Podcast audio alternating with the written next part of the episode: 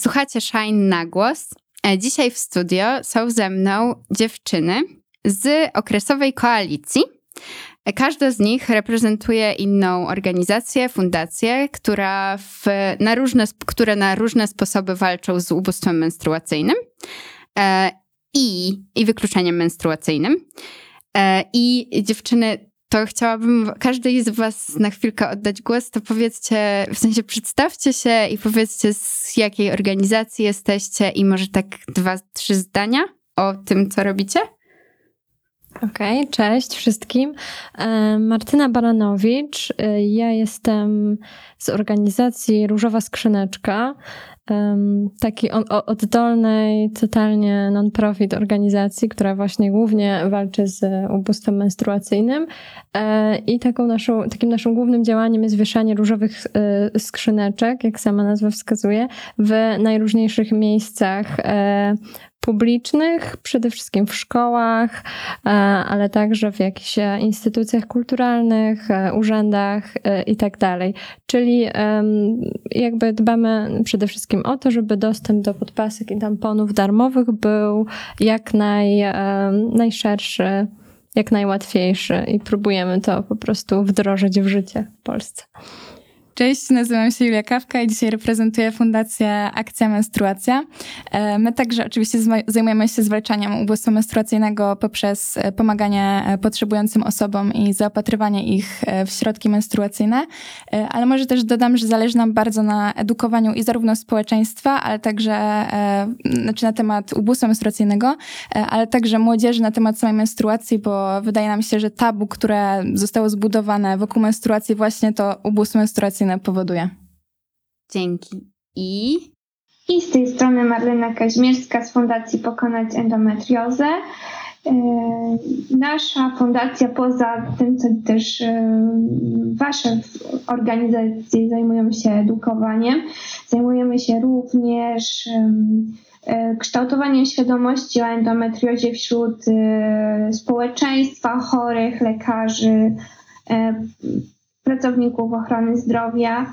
Y, walczymy o Narodowy Program Leczenia Endometriozy y, i staramy się pomagać y, jak tylko możemy chorym na endometriozę.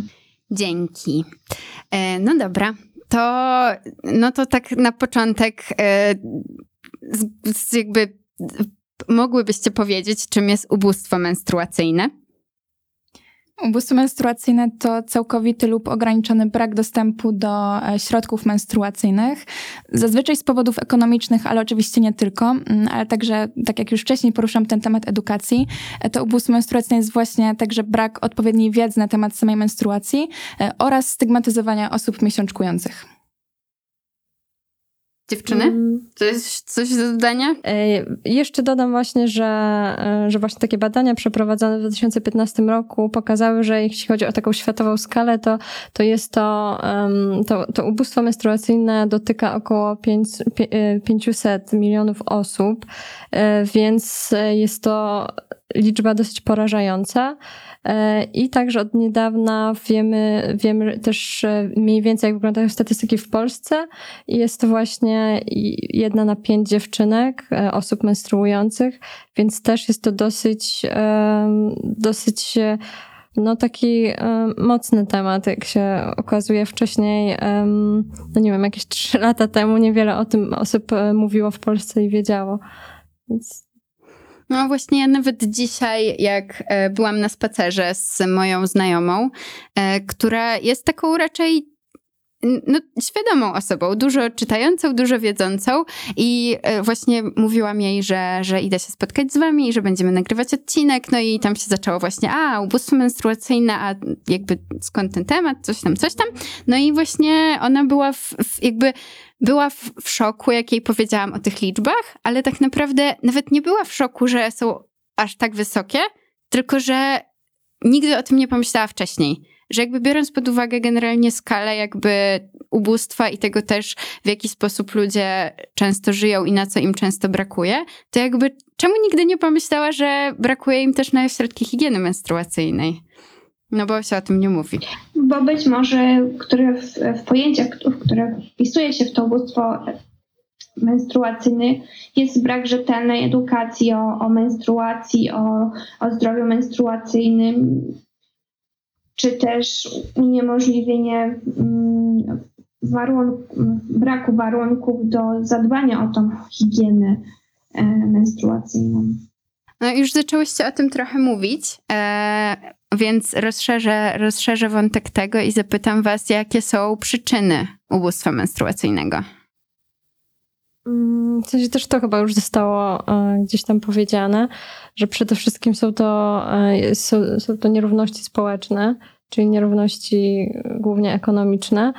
E, mi się wydaje, że ma to też związek. Dużo się mówi o tym, że, że w ogóle bieda ma twarz kobiety. Może jest to. Może jest to przesadzone i trudno mówić od, od, razu, jakby wyrokować, czy tak jest, czy nie jest, ale można się zastanowić, dlaczego akurat, um, dlaczego akurat e, w takiej kwestii kobiecej, jak menstruacja, wychodzi taki problem. I mi się wydaje, że, że jedną z takich przyczyn też może być e, to, jak niestety z tego, co się słyszy w wielu domach, jakby finansami opiekuje, zajmuje się głównie tak zwana głowa rodziny, czyli mężczyzna.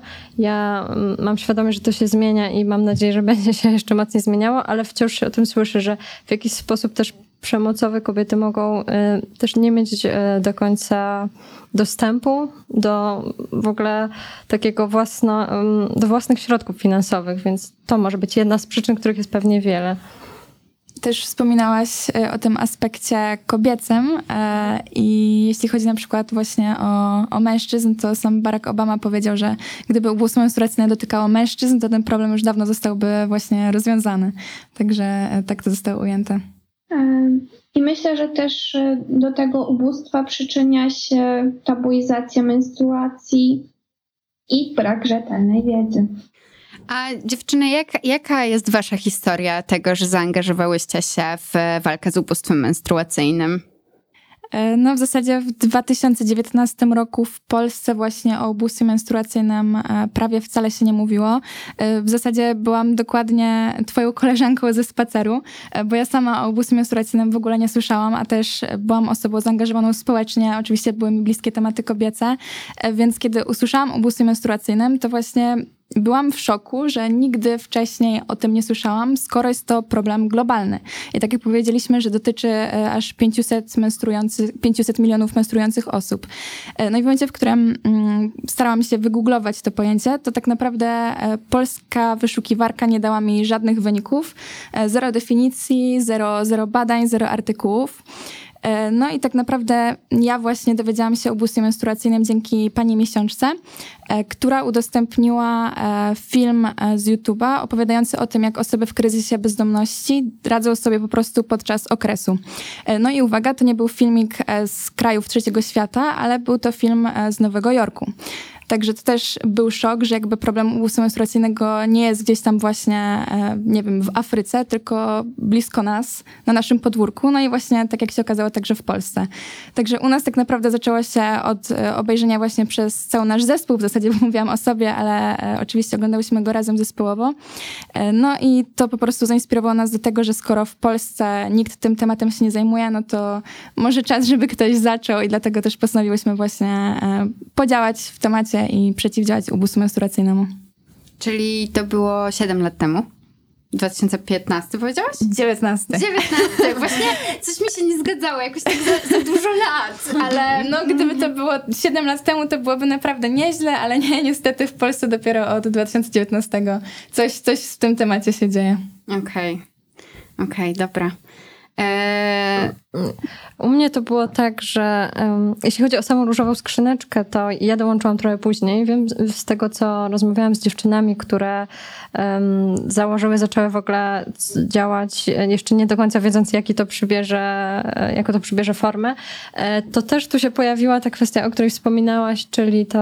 E, kwestia osób w kryzysie, kryzysie bezdomności i tak e, jedna z, z, dziewczyn od z różowej skrzyneczki zaczęła się zastanawiać, jak to właściwie jest, że w jaki sposób osoba w kryzysie bezdomności, skoro dosyć, no wszystkie podstawowe potrzeby właściwie są, są tam zachwiane, to, to jak sobie radzi kobieta właśnie w momencie e, miesiączki.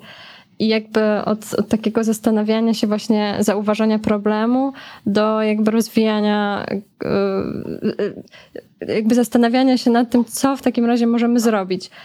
Okazało się właśnie też szybko, jak, jak, czym jest właśnie to ubóstwo menstruacyjne, e, że ten problem nie dotyczy tylko osób, które dzisiaj bezdomności, że ten problem pojawia się w, po prostu w polskich domach, e, w, w rodzinach, e, które po prostu nie, nie zarabiają na tyle dużo, żeby nie zarabiają na tyle dużo, żeby nie mieć tego, tego podstawowego problemu, czy kupić podpaski, czy jedzenie.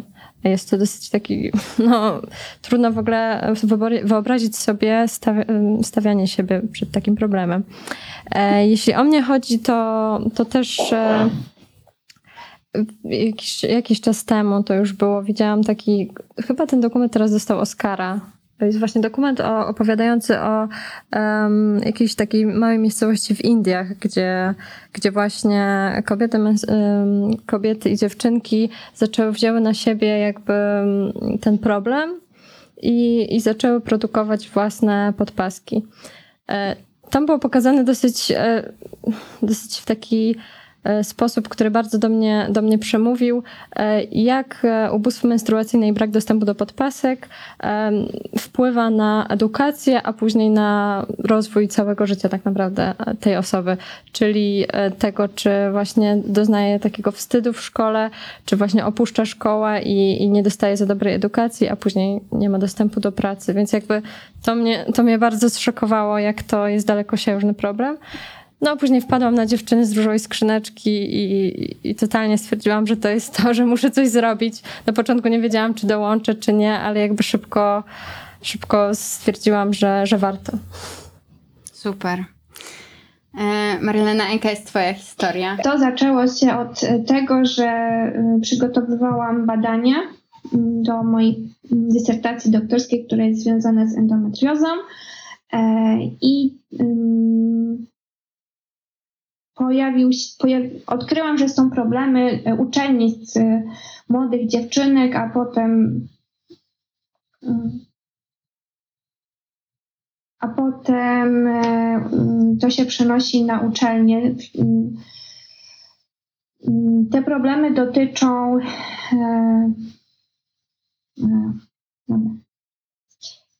te problemy dotyczą tego, że te dziewczynki E, które chorują na endometriozę, e, mają już od pierwszej miesiączki bardziej bolesne, bardziej obfite, e, muszą zmagać się z brakiem produktów higienicznych, nie mają miejsca, gdzie, gdzie mogą zadbać o tą higienę. Także zajęcia z wychowania fizycznego są niedostosowane do menstruujących osób a także brak edukacji seksualnej mm, jest też jednym z tych problemów. I te problemy jakby później uwidoczniły się już e, w działalności fundacji, gdzie ta świadomość społeczna i lekarzy o endometriozie jest bardzo niska. I jakby taką odpowiedzią było na, na nasze webinary.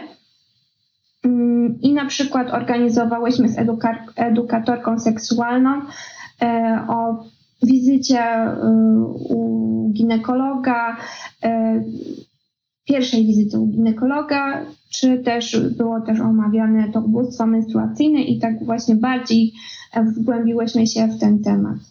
Dzięki. E, dziewczyny, a tak jakby wy działacie w, wy działacie w jakichś powiedzmy zorganizowanych trochę bardziej strukturach i zajmujecie się ubóstwem menstruacyjnym na co dzień. A co mogą robić takie osoby, które jednak, których to nie jest taką dużą częścią życia, takiego codziennego, a chciałyby się jakoś przyczynić do, no po prostu, żeby było lepiej? Ja myślę, że przede wszystkim e, mówić nie tylko o ubóstwie menstruacyjnym, ale także o samym okresie, jako o czymś całkowicie normalnym, całkowicie naturalnym. No bo powiedzmy sobie, jakby menstruacja dotyczy połowy naszej populacji, e, a jednak wciąż jest ogromnym tematem tabu. Także myślę, że tutaj e, bardzo istotną rolę odgrywa komunikacja. E, no i wspieranie właśnie osób, które nas otaczają, nie wyśmiewanie na przykład e, przez uczniów w szkole e, innych uczniów, którym na przykład zdarzy się tak zwana wpadka okresowa, tylko traktowanie właśnie tego jako coś normalnego, a nie na przykład wymykanie się z podpaską z, właśnie z klasy, żeby tylko nikt nie zobaczył, e, że dana osoba ma akurat okres, e, albo nie wiem, kupowanie jakichś e, cichych środków menstruacyjnych, czy mówiąc cichych, mam na myśli takie opakowania, które szczycą, szczycą się w cudzysłowie oczywiście, bo to wcale nie jest zaleta, szczycą się tym, e, że to opakowanie się cicho rozrywa, też właśnie, żeby nikt w toalecie nie usłyszał, że przypadkiem teraz akurat masz okres. Także no, wydaje mi się, że właśnie to jest ten numer jeden, traktowanie menstruacji jako coś całkowicie normalnego i naturalnego, tak jak mówiłam. Jasne, to chyba też dużo z tego można zrobić w domu, prawda? W sensie dużo z takiego podejścia można zaszczepić dzieciom, wychowując je w taki otwarty sposób i rozmawiając właśnie z nimi. To też myślę, że e, jest dobry moment, żeby powiedzieć właśnie, że ostatnio e, Basia Pietruszczak, przecież, która też jest w okresowej koalicji razem z nami wszystkimi, e, wydała poradnik Twoje ciało pozytywne dojrzewanie i wydaje mi się, że to jest właśnie taka pozycja obowiązkowa w każdym polskim domu, żeby po prostu podczas tego dojrzewania faktycznie dziecko było wspierane, a menstruacja nie była tematem tabu.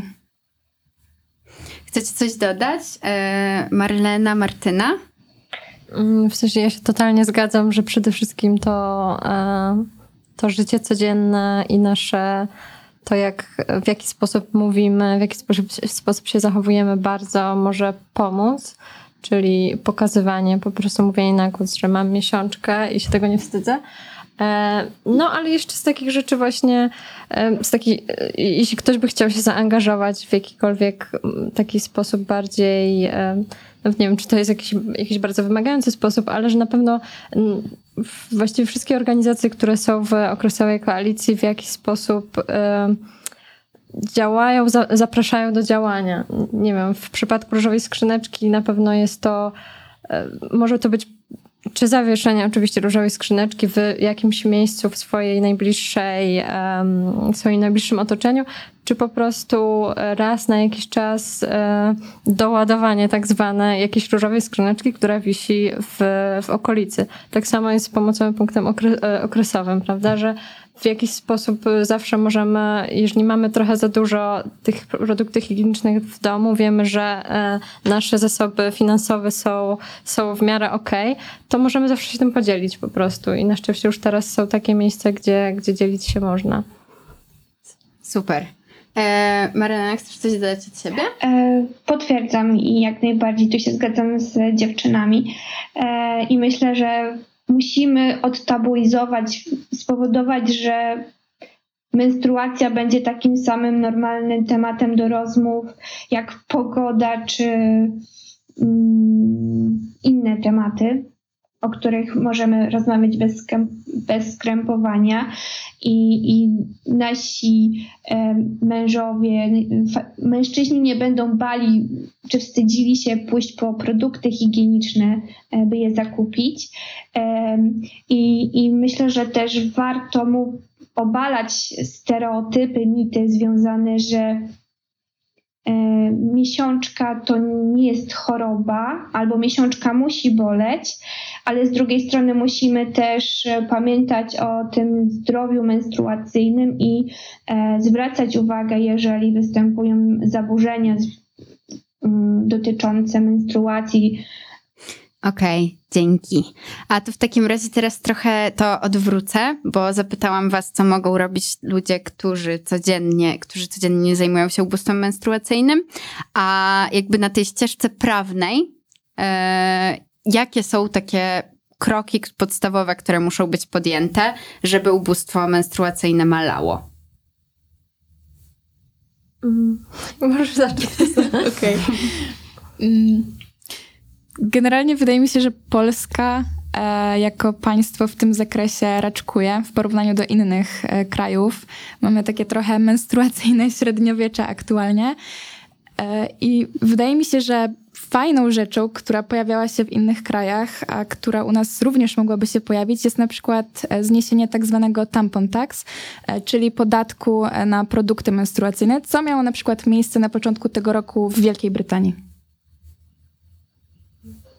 Ja tu jeszcze mogę dodać, um, o, że staramy się i też Wiem, że okresowa rewolucja, e, e, koalicja na pewno będzie, rewolucja to też dobre słowo w sumie w to tym prawda, przypadku. To prawda. E, bo jest to, jest to rewolucja w Polsce, że w jakiś sposób będziemy się starały o właśnie taką petycję, która tak bardziej ustawowo to zmieni, bardziej ustawowo pozwoli na um, no właśnie w, jakby ten szeroki i darmowy dostęp do darmowych e, podpasek i tamponów w miejscach publicznych, żeby właściwie podpaski, e, tampony czy kubeczki, jakiekolwiek środki higieny e, menstruacyjne by, były dostępne jak papier toaletowy w, w toaletach po prostu. Myślę, że też warto by zawalczyć o to, żeby środki przeciwbólowe czy, czy inne takie farmaceutyki, e, które wspomagają e, w bólu związanym z miesiączką, też było, było tego, były tańsze i bardziej dostępne, bo kobiety nie tylko potrzebują czy osoby menstruujące nie tylko potrzebują tych środków e, do higieny menstruacyjnej, ale też środków przeciwbólowych czy, czy rozkurczowych. E, dziewczyny, wspomniałyście już kilka razy, w, odpowiadając na to pytanie o okresowej koalicji, więc e, chciałabym ją jakoś odpakować jeszcze tutaj, bo myślę, że nie wszyscy, którzy nas słuchają, wiedzą, czym ona jest. Więc może któraś z Was by chciała powiedzieć, czym jest i dlaczego została powołana? Bo w sumie dzięki niej się tutaj spotkałyśmy, bo zosta jakoś zostały te nitki połączone. Okresowa koalicja to jest e, porozumienie 17, e, jeżeli dobrze teraz e, liczę, organizacji i osób, mm, które mają na celu walkę z tym ubóstwem menstruacyjnym, niwelowanie skutków tego ubóstwa menstruacyjnego. Mm, I przyświeca nam idea, mm, żeby nas już więcej krew nie zalewała. To może ja też jeszcze dodam, że dobrze, żeby wybrzmiało, że właśnie na pomaganie nie ma monopolu e, i nie chodzi o to, kto pomoże, ale kto tę pomoc otrzyma e, i tak naprawdę ile osób tę pomoc otrzyma. A wydaje mi się, że właśnie jako okresowa koalicja, a nie te 17 jednostek, uda nam się pomóc o wiele większej liczbie osób i myślę, że taki, taki właśnie jest nasz główny cel. No dokładnie, tu tylko dodam, że właśnie jest to, tak jak wcześniej przejęzyczyłam z tą rewolucją, to właśnie jest to w pewnym sensie rewolucyjne, że, um, no, że nie musimy się tak właśnie um, skupiać tylko na działaniu czy właśnie jednostek, czy mniejszych grup, ale w końcu um, w jakiś sposób się połączyłyśmy i daje to dużo większą siłę. To prawda. A co się w ogóle zmieniło przez ostatnie lata, powiedzmy może od tego 2019, a może, nie wiem, może trochę dalej, jeśli chcecie sięgnąć trochę dalej w kwestii e, ubóstwa menstruacyjnego? To jako taką klamrę kompozycyjną powiem, że właśnie tak jak w tym 2019 po wpisaniu hasła ubóstwo menstruacyjne nie pojawiało się zupełnie nic, e, w języku polskim oczywiście, tak teraz właśnie też na początku e, tego roku e, termin ubóstwo menstruacyjne pojawił się na polskiej Wikipedii, no co jest takim dość skokiem milowym w temacie odtabuizowywania właśnie menstruacji w naszym kraju. No i myślę, że też to, że tutaj wszystkie siedzimy i opowiadamy o tym ubóstwie menstruacyjnym i właśnie okresowej koalicji po prostu pokazuje, że no w końcu się dzieje i, i oby się działo dalej. No ja jeszcze jakieś parę dni temu tak wpisując sobie co jakiś czas sprawdzam sobie ten termin ubóstwo menstruacyjne i widzę, że jest coraz więcej, właśnie jak się wpiszę w, w Google, e, jest coraz więcej artykułów, nagle jest coraz więcej odpowiedzi i tak trochę puchnie ten internet, że wydaje mi się, że to się zaczęło w sumie niedawno, ale bardzo szybko się rozwija. Też, e, no, że wiele, wiele gazet też, też o tym pisze, no właśnie, tak teraz się, jak się tutaj spotykamy też z tego powodu, że zaczęło być o tym głośno. Jest to, jest to duża zmiana, mi się wydaje. E, I myślę, że to jest bardzo dobre, bo e, temat menstruacji, ubóstwa menstruacyjnego trafia pod strzechy e, i mówi się o tym coraz głośniej i, i mam nadzieję, że ten wstyd się przełamuje wśród wszystkich członków naszego państwa. E, I tu pokazujemy też potrzebę, że należy zadbać o dobre produkty higieniczne, e, że to, że profilaktyka zdrowia menstruacyjnego jest bardzo ważna. I pojawia się dzięki, na, dzięki różowej skrzyneczce czy akcji menstruacji y, te produkty higieniczne w różnych miejscach publicznych pomagacie różnym instytucjom, domom dziecka, y, ośrodkom samotnych matek i tak dalej. I to jest y, wspaniałe, że, że ta pomoc trafia do tych bardzo potrzebujących osób. Dobra, to chciałam Wam jeszcze zadać takie pytanie na zakończenie. Czy jest coś takiego, y, o czym marzycie, żeby zrobić w kwestii ubóstwa menstruacyjnego i jakby gdzieś tak wam przyświeca to marzenie, ale w tym momencie nie macie jakichś zasobów, powiedzmy, nie wiem, środków finansowych czy ludzkich e, do tego, ale że to jest takie wielkie menstruacyjne, aktywistyczne marzenie. O. Mm, ja bym chyba powiedziała, wcześniej pytałaś o, te, o to, co można zmienić jakby prawnie, to chyba mm, marzenie największe to to, żeby Polska dołączyła do takich krajów właśnie jak e, Szkocja czy Nowa Zelandia, gdzie praktycznie te, mm, jest bardzo szeroki dostęp do, do podpasek i, i tamponów, albo jest właściwie, są zupełnie darmowe. Tylko, że właśnie jest to marzenie mm, trochę na razie nieosiągalne, bo nawet z, z dużymi środkami finansowymi niewiele możemy zrobić właśnie tylko jako aktywistki. A niestety, tutaj mówię niestety, bo, bo różnie właśnie to jest z naszym rządem, że właśnie zależy to od rządu. Także jest to coś, co, o czym na pewno marzymy, a no trudno, jakby wiem, że jest to daleko, że można to osiągnąć, ale wymaga to właśnie takiej zmiany dosyć mocno społecznej, czyli na przykład wielu lat działania w tym zakresie.